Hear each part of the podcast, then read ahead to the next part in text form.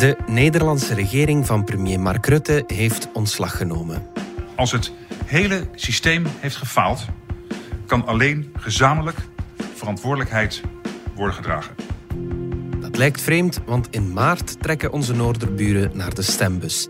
De verkiezingen staan gepland voor medio maart. De reden voor het ontslag gaat terug tot feiten van een heel aantal jaren geleden. Het is duidelijk dat de overheid in het kinderopvangtoeslag, kinderopvangtoeslagdossier, niet aan die norm heeft voldaan. Wat is er aan de hand in Nederland? Met dit besluit van vandaag wil het kabinet recht doen aan al die ouders aan wie ongekend onrecht is aangedaan. Het is dinsdag 19 januari. Ik ben Alexander Lippenveld en dit is de podcast van de Standaard.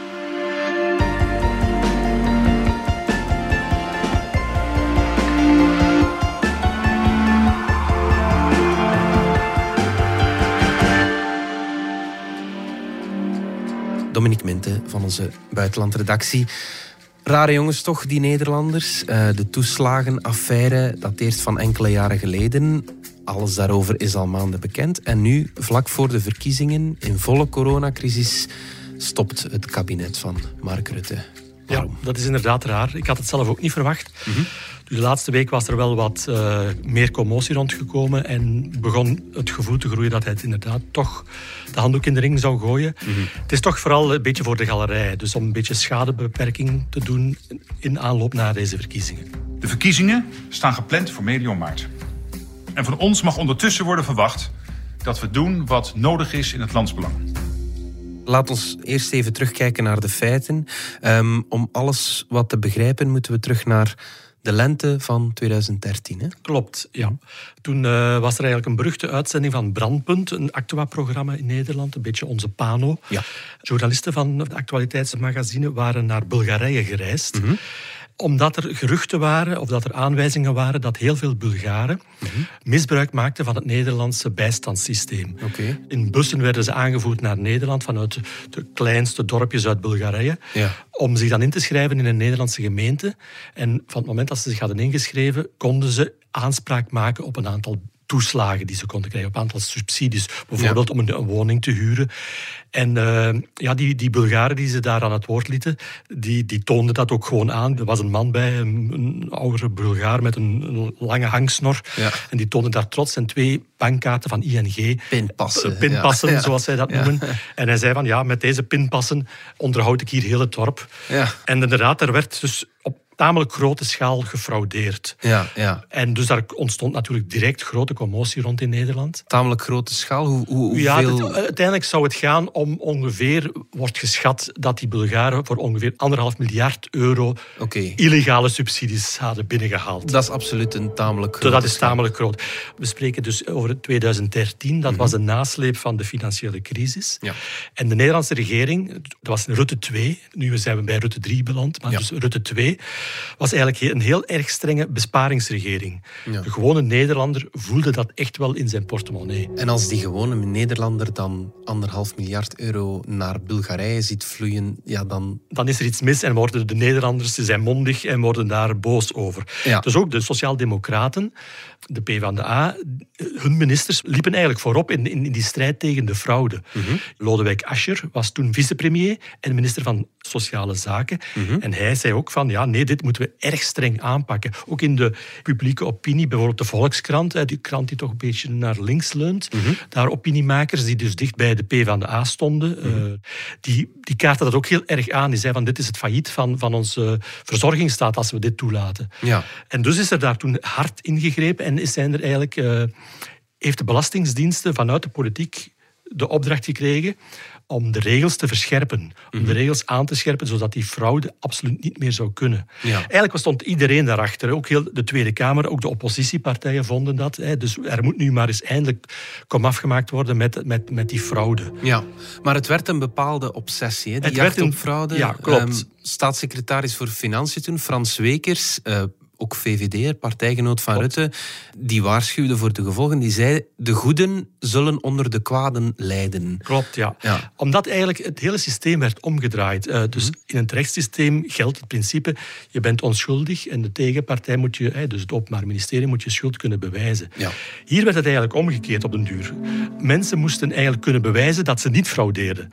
Oké. En dat is natuurlijk een heel raar principe. Hè? dus, en zeker mensen die dan eigenlijk al niet zo goed zijn in de administratieve mallemolens van, van die subsidies aanvragen, mhm. die kwamen daardoor in de problemen. Ze mhm. waren vergeten het juiste formulier in te vullen of uh, ze hadden een aanvraag lopen zonder uh, de juiste formulier in te vullen. En dan werd je meteen aangemerkt als fraudeur. Mhm. Wat daar nog bij kwam, er werd daar ook een speciale eenheid opgericht binnen die Belastingdienst die daar werk ging van maken. Ja.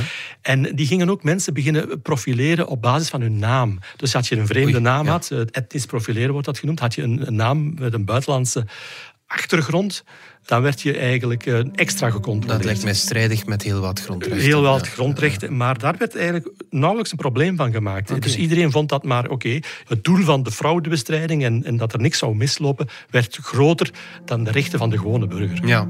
En heel wat mensen, wat mensen die die toeslagen echt nodig hebben, zwakkeren, die kwamen daardoor in grote schulden terecht. Absoluut, want als je dus niet kon bewijzen dat je recht had op die toeslag die je gekregen had, dan moest je die ook terugbetalen met interesse. En dat waren al mensen die eigenlijk overleefden of die net hun, huis konden betalen of een, een, huur konden betalen dankzij die subsidies die ze kregen. En als ze die moesten gaan terugbetalen, een aantal mensen zijn daardoor op straat komen te staan, hebben een huis verloren, eh, mhm. konden hun huur niet meer betalen.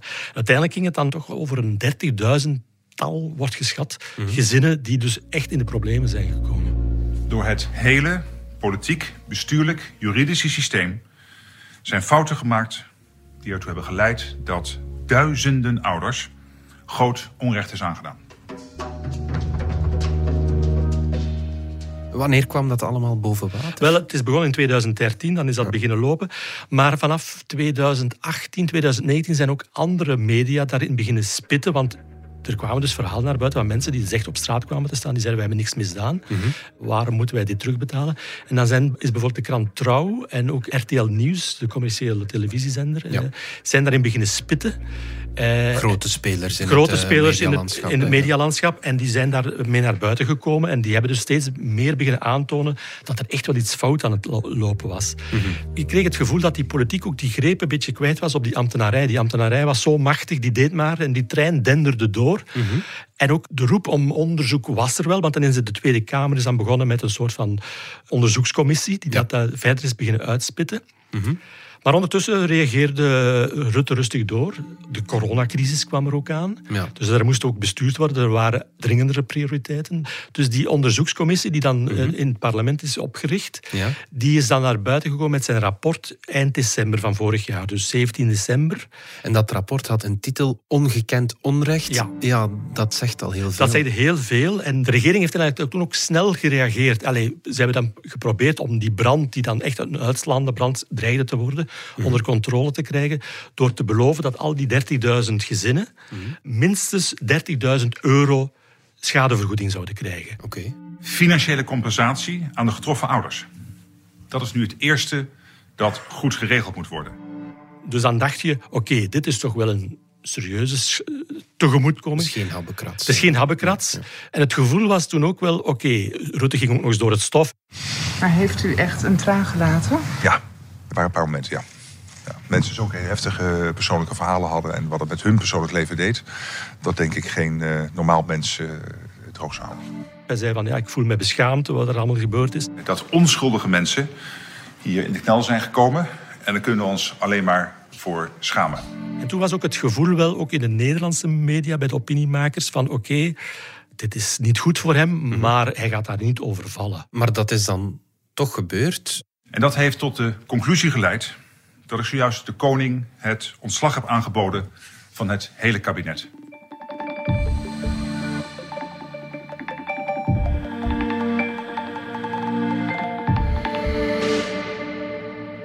En eigenlijk was het opstappen van de oppositieleider, die Lodewijk Asscher, die in der tijd minister van Sociale Zaken was, dat is het finale duwtje geweest. Ik denk het wel, dat dat het finale duwtje is geweest. Dus je voelde ook in de media, door bijvoorbeeld Trouw bleef opiniestukken publiceren van ouders, van degenen die getroffen waren, dus slachtoffers. Voor velen van ons is het jaren geleden dat we zonder zorgen gingen slapen en zonder zorgen opstonden. Terwijl wij met beide benen in het leven stonden, met een baan, een gezin en alles wat erbij hoorde, werd ons door toedoen van de Belastingdienst alle grond onder de voeten weggeslagen. En nog altijd is dit niet hersteld. Niet voor ons en ook niet voor onze kinderen.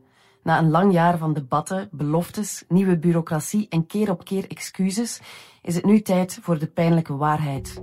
Die bleven ook wel aandringen op het ontslag van die regering. Zij zeiden van... Het kabinet kan echt niets anders doen dan vertrekken en niet meer terugkomen. Het kan niet zijn dat Rutte gewoon blijft zitten.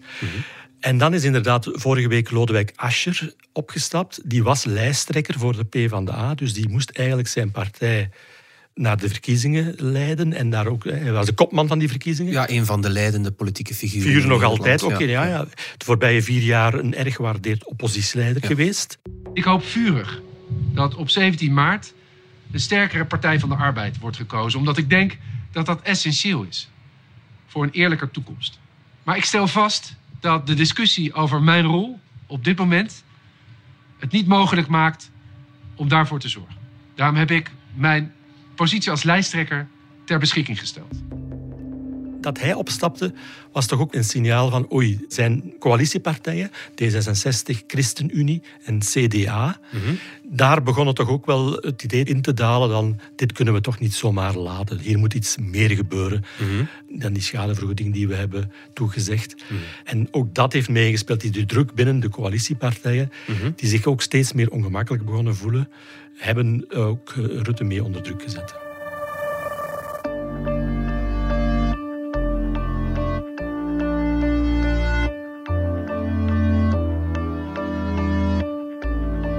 Zijn terug na de reclame.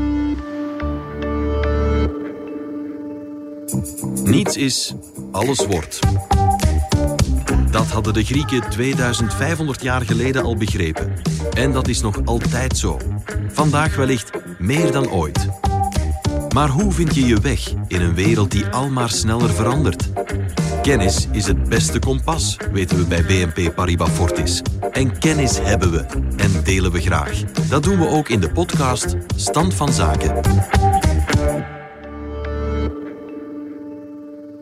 Iets wat Rutte vaak verweten wordt, is dat hij niet echt transparant is. De openbaarheid van bestuur, hij neemt daar vaak een loopje mee. Hè? Klopt. Er is nu zelfs een term ontstaan in de voorbije weken in de Nederlandse media. De Rutte-doctrine wordt het genoemd. Maar die is niet, niet weinig fraai. Uh, dus het komt er eigenlijk op neer dat hij te weinig openbaarheid van bestuur geeft. Dus dat hij de Kamer, de Tweede Kamer, niet goed genoeg inlicht uh, over allerlei dossiers. En dat, daar is wel iets van. Uh, dus Rutte heeft zo... Rutte is al tien jaar premier. Hè. Hij ja. kent het klappen van de zweep door en door. Mm -hmm. Maar hij is eigenlijk een heel handige politicus. Hij wordt ook Teflon Mark genoemd. Hè. Alles, alles mogelijke schandalen glijden van hem af. Zoals bij een uh, anti-kleefpan. Inderdaad, ja. zo, hè. Dat, dat, uh, dat imago heeft al heel lang. En dat heeft hem ook populair gemaakt. Hè. Dus hij laat ook toe dat andere partijen hun succesjes halen. Ja. Maar hij laat nooit het achterste van zijn tong zien. Hij maakt ook weinig nota's. Hij laat ook heel weinig nota's opstellen. Mm -hmm. En dan zegt hij, ja, er zijn eigenlijk geen nota's van. Ik kan dat ook niet aan jullie bezorgen, hoe dat allemaal, hoe dat die besluitvorming precies is gelopen. Ja. En daar is steeds meer hey, onbegrip over. Okay. En ook dat speelt hem nu een rol. Is iets wat hem eigenlijk al die jaren heeft geholpen om, om, om aan de macht te blijven dat keert zich nu tegen. Eigenlijk wil het, de Tweede Kamer, het parlement, de macht een beetje teruggrijpen, ja. die controlefunctie ja. meer uitoefenen. Ja. de laatste weken is het echt zo het idee van, en nu is het genoeg geweest. Nu willen wij als Tweede Kamer toch ons eh, weer, weer tonen dat we machtig zijn. Mm -hmm. En dat we, dat we iets te zeggen hebben, dat we een, een regering echt willen kunnen controleren. Lodewijk Asscher van PvdA, die was... Uh, kopman van zijn partij voor de verkiezingen, stapt nu op. Mark Rutte doet dat niet. Hij stapt wel op als premier, maar hij blijft lijsttrekker. Daar klinkt ook veel kritiek over in Ja, dat is het gevoel van, wat is er eigenlijk nu veranderd? Mm -hmm. de regering is nu wel gevallen, maar ja, die ging sowieso binnen twee weken of binnen vier weken in lopende zaken gaan. Hè, dus omdat die verkiezingen eraan komen. Dat verwijt krijgt Rutte nu echt wel voor de voeten geworpen. Van, ja, jij blijft gewoon lijsttrekker bij de, bij de VVD alsof er niets aan de hand is. Hij is zo populair door die coronacrisis. De VVD staat in de peilingen echt een straatlengte voor op de rest. Eh, mhm. Dus al die andere partijen die zijn veel, veel kleiner. Dus Rutte, neem je Rutte weg, dan heeft ook de VVD niet echt een opvolger klaarstaan die zo populair is als hij. En natuurlijk gaat deze affaire wel wat stemmen kosten waarschijnlijk. Ja. Maar binnen de VVD-stemmers, kiezers, weegt dat toch ook niet zo zwaar, denk ik. Dus op dat vlak is het logischer dat de P van de A... Het gaat over, het gaat over arme mensen die benadeeld zijn door de staat. Ja. Bij de P van de A-kiezer weegt dat veel zwaarder in, in, in hun afweging of ze opnieuw voor de PvdA gaan stemmen. Mm -hmm. Dus Lodewijk Asscher kon bijna niet anders mhm. dan, dan, dan aftreden. Rutten heeft dat probleem iets minder, denk ik. Hij heeft nog veel krediet. Hij heeft nog wel wat krediet, inderdaad. Ja, ja, ja, Wie kan hierdoor zetels winnen? Ja, dat is een goede vraag ook. Ik denk bijvoorbeeld het CDA, de Christen-Democraten, die mhm. ook weliswaar in de regering zitten, die zie ik daar eventueel wel voordeel uit halen. Mhm. Omdat uh, zij in de Tweede Kamer eigenlijk op die affaire altijd veel aandacht aan besteed hebben. Ja. Zij hebben met Wopke Hoekstra nu ook een lijsttrekker die wel populair is in Nederland. Mm hij is weliswaar minister van Financiën, mhm. maar in Nederland is dat een functie waar hij mee, populair mee kan worden. hij profileert zich ook altijd als een strenge bestuurder, als een, een zuinige bestuurder. Dat levert ook wel stemmen op. En dus ik denk dat de CDA, hoewel ze in de peilingen niet zo goed staan, daar wel van kan profiteren. Mhm. Ook D66, de linksliberalen, willen zich daarop profileren. Mm Zij hebben ook een nieuwe lijsttrekker, Sigrid Kaag. Mhm. Die zit nu ook al in de regering. Die is minister van Buitenlandse Zaken. Mm zij wil heel graag de eerste nieuw, vrouwelijke premier worden van Nederland. Dat is haar, Zo profileert ze zich een beetje. Ja. En ik denk ook dat PVV, Geert Wilders, mag je niet onderschatten. Hè, dus die staat in de peilingen altijd op de tweede plaats. Ja. Dit soort schandalen speelt in zijn kaart. Je moet, ja, hij gaat daar uh, niet mee in de regering geraken. Hè, want dat cordon sanitair is er eigenlijk wel. Maar hij maakt zijn positie Hij maakt zijn positie sterker, ja, ja. En ook de ChristenUnie, die ook in de regering zit. Dat is ook een partij die het wel goed doet. Het is een sociaal bewogen partij.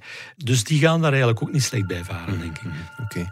Ehm, ik heb eens rondgekeken op Wikipedia, Dominique. En eigenlijk zijn er meer regeringen in Nederland die vallen voor het einde van hun termijn. Dat is daar meer de regel dan de uitzondering.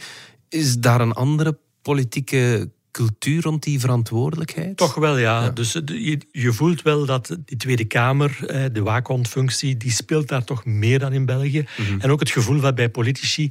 Politici hechten daar toch minder aan hun, aan hun ambt, stappen ook sneller gewoon uit de politiek. Ja. Bijvoorbeeld nu is ook Erik Wiebes, die minister van Economische Zaken was in de, mhm. in de regering, Rutte, die toch ook wel een zware verantwoordelijkheid draagt in die afhandeling van deze affaire. Mhm. Die is nu echt gewoon opgestapt. Die is, uh, die is niet ontslagnemend. Die is niet ontslagnemend. Die gaat niet ja. mee in lopende zaken, die stapt gewoon op. Mhm. En waarschijnlijk gaat hij niet meer in de politiek terugkomen. Ook Ascher, zijn politiek leven is voorbij. Ja.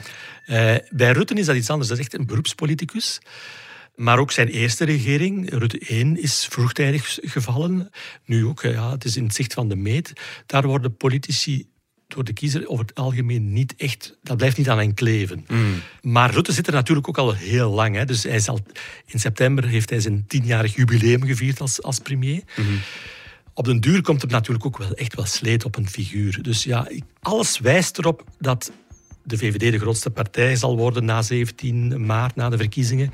En dat Rutte opnieuw aan zet is om opnieuw premier te worden. Dus mm. dat zit er echt wel aan te komen. Ik zou me echt wel verbazen mocht hij toch nog verliezen, de verkiezingen verliezen, of zelfs niet meer meedoen aan die verkiezingen. En dan ook na de verkiezingen, hij zal aan zet zijn om, om een nieuwe coalitie te vormen. En dan zal dat toch weer met hem als premier zijn. De vraag is dan, hoe lang gaat hij dan opnieuw? Gaat hij dan opnieuw nog, nog eens vier jaar uit doen? Dan zal hij er veertien jaar zitten. Dan krijg je dus Merkel-allures uh, ja. eigenlijk. Ja. Maar ja, ik sluit het niet uit in elk geval. Oké, goed. Dominique Minten, dank Dit was de podcast van De Standaard. Bedankt voor het luisteren. Reageren kan via podcast.standaard.be. Alle credits vind je op standaard.be-podcast. Morgen zijn we opnieuw.